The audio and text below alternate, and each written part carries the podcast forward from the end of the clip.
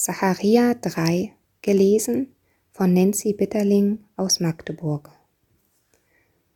Und er ließ mich sehen den hohen Priester Jeschua, wie er vor dem Engel des Herrn stand, und der Satan stand zu seiner Rechten, um ihn zu verklagen.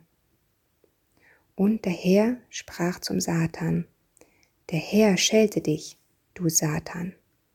Ja, der Herr schelte dich, der Jerusalem erwählt hat.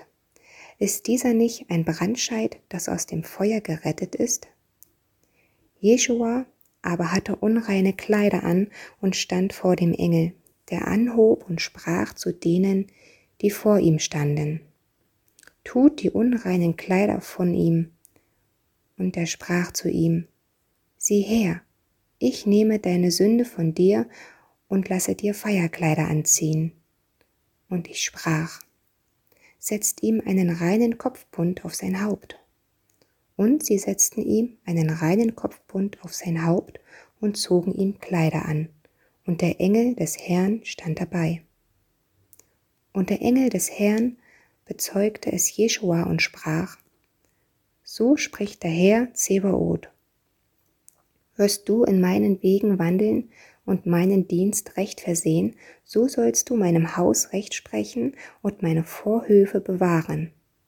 Und ich will dir Zugang zu mir geben mit diesen, die hier stehen. Höre nun, Jeschua, du hoher Priester, du und deine Brüder, die vor dir sitzen, sind miteinander ein Zeichen, denn siehe, ich will meinen Knecht Spross kommen lassen.